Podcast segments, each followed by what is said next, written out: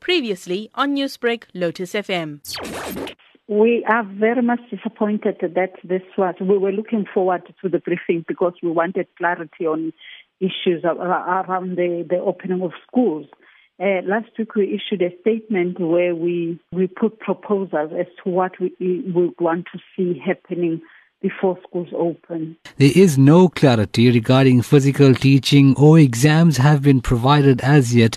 Briefings cancelled at the last minute. Teachers and learners remain stressed over uncertainty at this time. How would you help them cope? We are worried. We are all very much unsettled because the media conference did not take place and it has left one with many questions.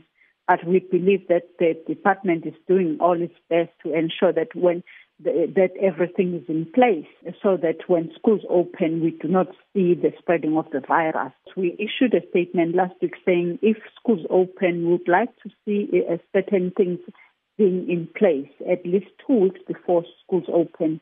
We indicated that if since things are in, uh, on level four, we we want to see uh, adherence to level four regulations. The adherence includes ensuring that um, social distancing is maintained. We want, we want to see social distancing maintained in our schools.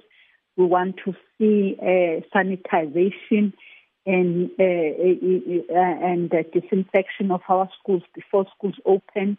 How do you suggest government implement this plan, considering the fact that social distancing, especially amongst youth and school pupils, is hard to come by? They have got to come up with ways of, of ensuring that social distancing happens because it is one of the prerequisites of this uh, uh, level four.